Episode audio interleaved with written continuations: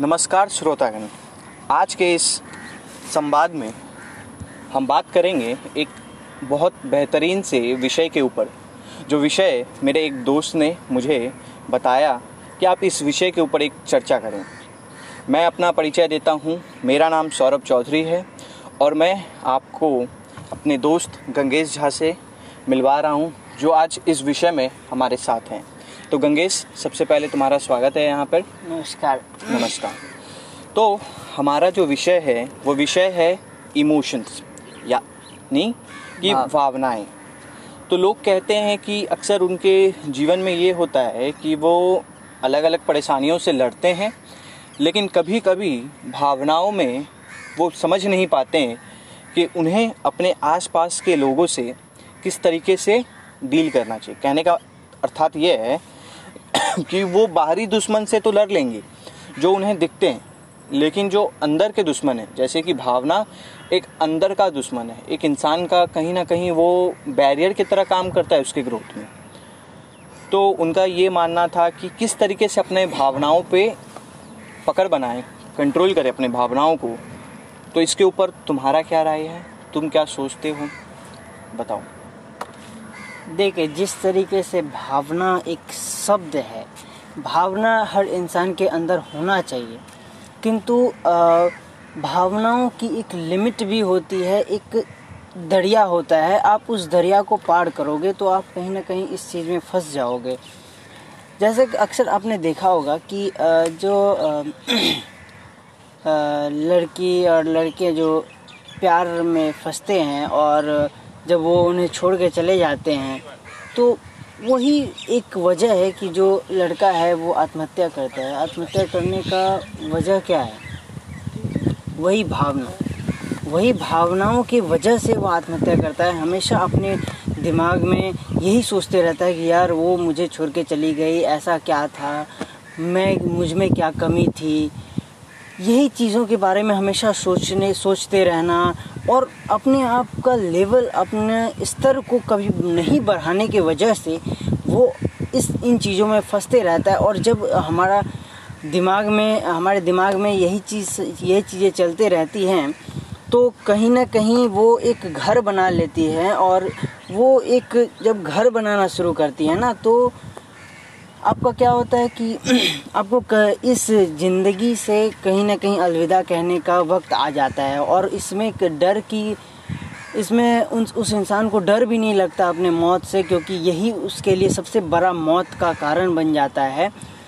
तो गंगेश एक बात मैं तुमसे पूछना चाहूँगा। तुमने एक अच्छा मुद्दा उठाया कि अक्सर आज के जो युवा हैं वो अपने काम को छोड़कर अक्सर ये करते हैं कि एक दूसरे के साथ टाइम स्पेंड करते हैं ये बात बुरी नहीं है क्योंकि आप यदि किसी के साथ आपको अच्छा लगता है बात करना रहना अच्छा लगता है तो आप रह सकते हो हम्म, लेकिन कहीं।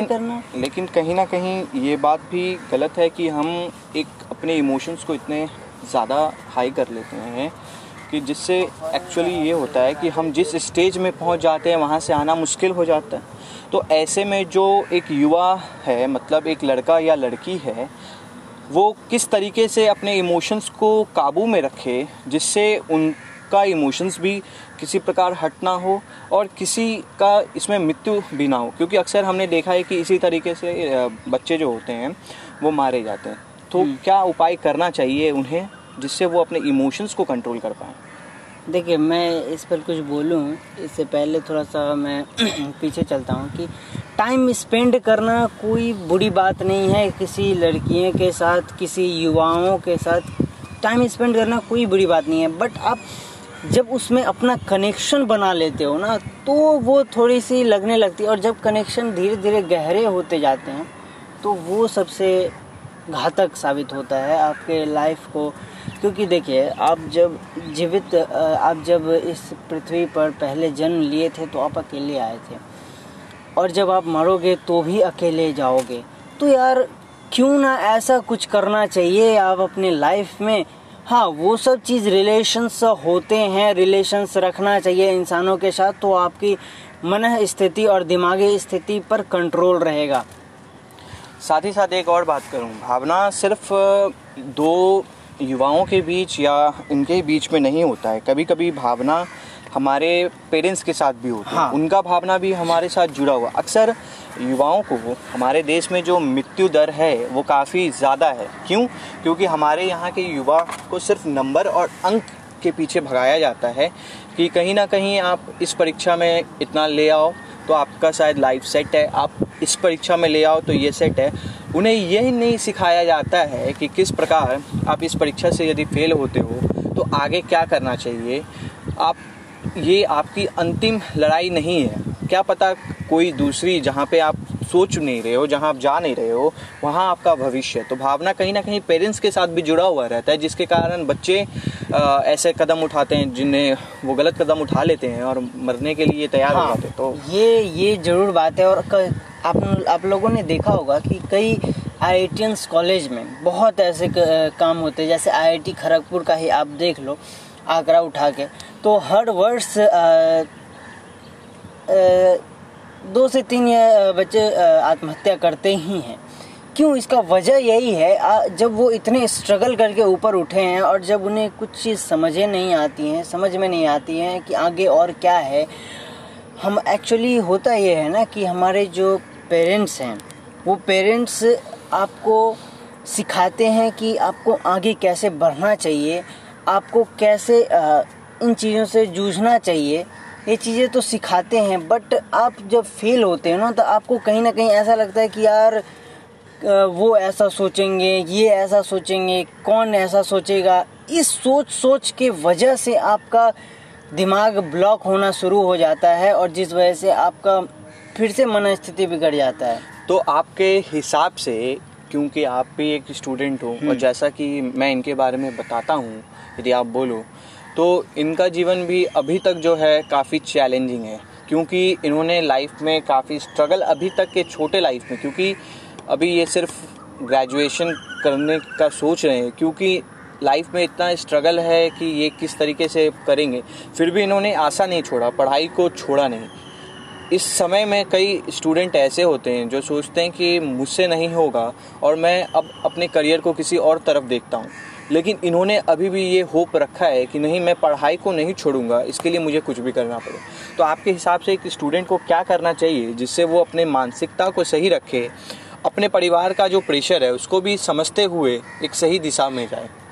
देखिए, जिस तरीके से एक विद्यार्थी, एक छात्र की बात आती है तो हमें अपने जो एक जो मन होता है ना, वो मन को हमेशा एक कंट्रोल वे में हमेशा चलाना चाहिए। जिस जिस तरीके से हमारे पाँच इंद्रिय होते हैं, ये पाँच इंद्रियाँ को मन चलाती है कि मन मन कहता है कि यार आप इस चीज़ को देखो, मुझे इस चीज़ में मज़ा आता है, आप इस चीज़ को देखो, आप इस चीज़, ये खाना खाओ, इस चीज़ को सूंघो तो आपका मन, अगर और मन से भी बड़ा एक, जो शब्द होता है, वो होता है बुद्धि। अगर आपका इंटेलिजेंस बहुत अच्छा है, बहुत आप इंटेलिजेंट पर्सन हो, आप डिसीज़न मेकर अच्छा हो तो आप कहीं ना कहीं इस चीज़ को रिलायबल कर सकते हो, कहीं ना कहीं इस चीज़ को आप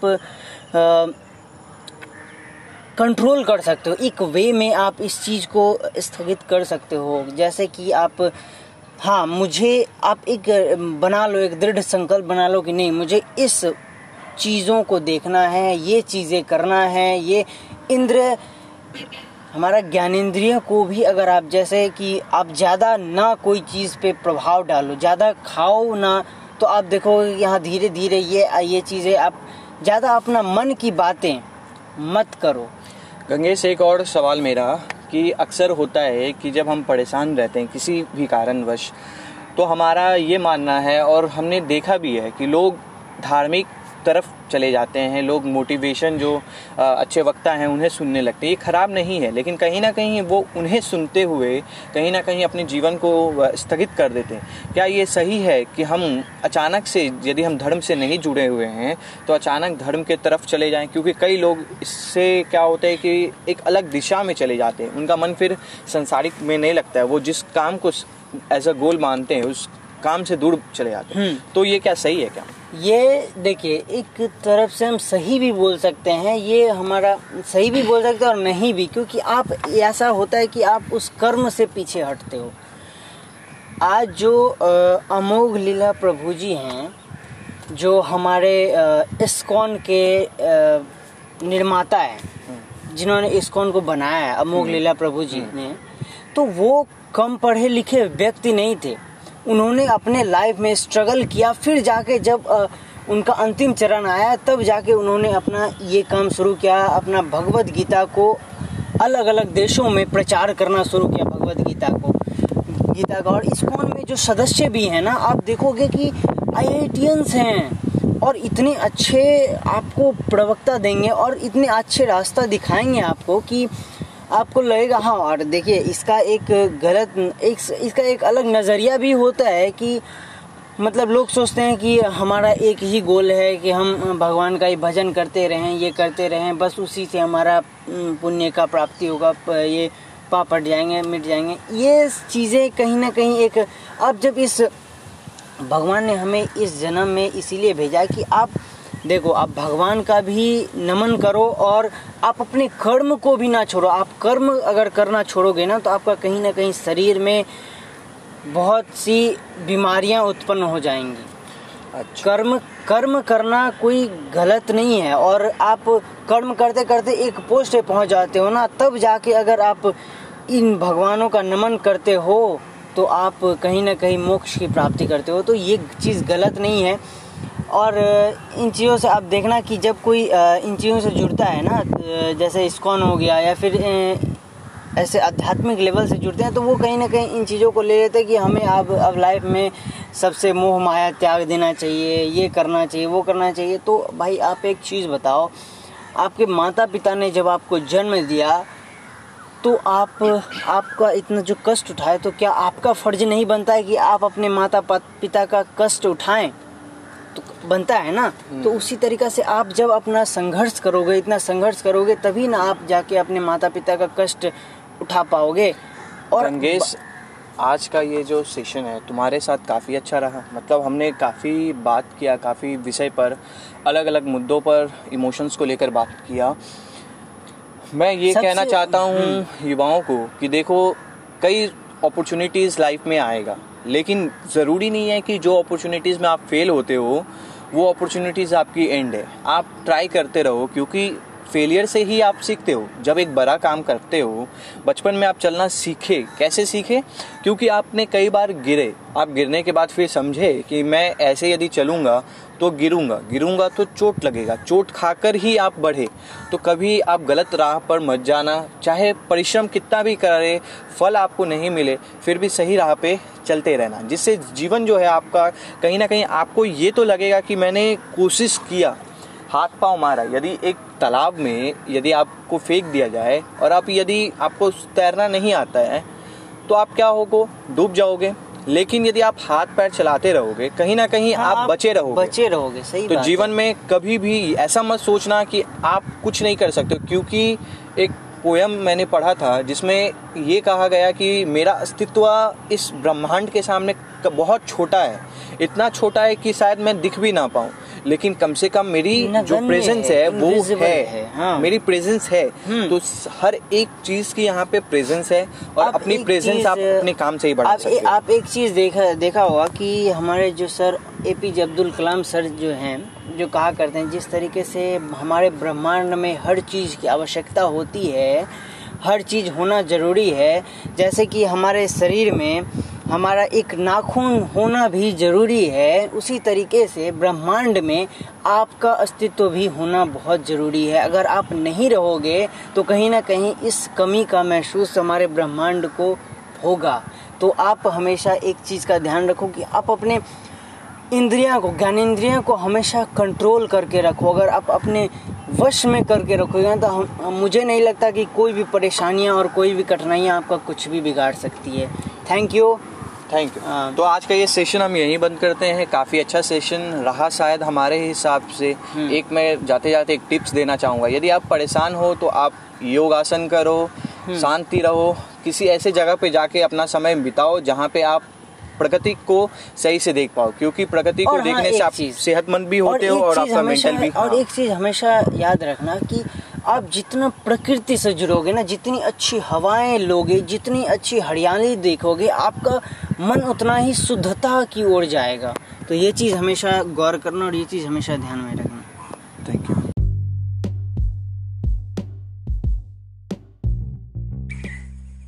क्या ये ज़िंदगी तुम्हें अक्सर रुलाती है? चलते हुए कई बार गिराती है। तुम गिरते हो, उठते हो, चलते हो, फिर गिर जाते हो। क्या बार बार ज़िंदगी तुम्हें नई खेल दिखाती है? क्या ज़िंदगी तुम्हें हर बार गिराती है? क्यों खड़े हो, ये पूछती है ज़िंदगी तुमसे। क्यों खड़े हो, ये पूछती है तुमसे। रुके हुए झरने को ये आगे भगाती है। क्या ज़िंदगी तुम्हें हर बार गिराती है। बहती गंगा के तरह बन जाओ तुम। बहती गंगा के तरह बन जाओ तुम।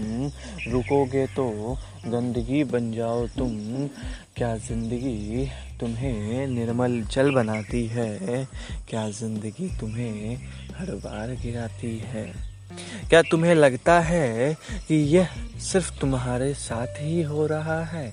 अक्सर मनुष्य को लगता है यह सिर्फ़ उसी के साथ हो रहा है। क्या तुम्हें लगता है कि जो कुछ हो रहा है, वह गलत हो रहा है? लेकिन मेरे भाई, ये सही हो रहा है। ज़िंदगी तुम पर मेहरबान है, जो वो तुम पे मिलने आता है, ज़िंदगी।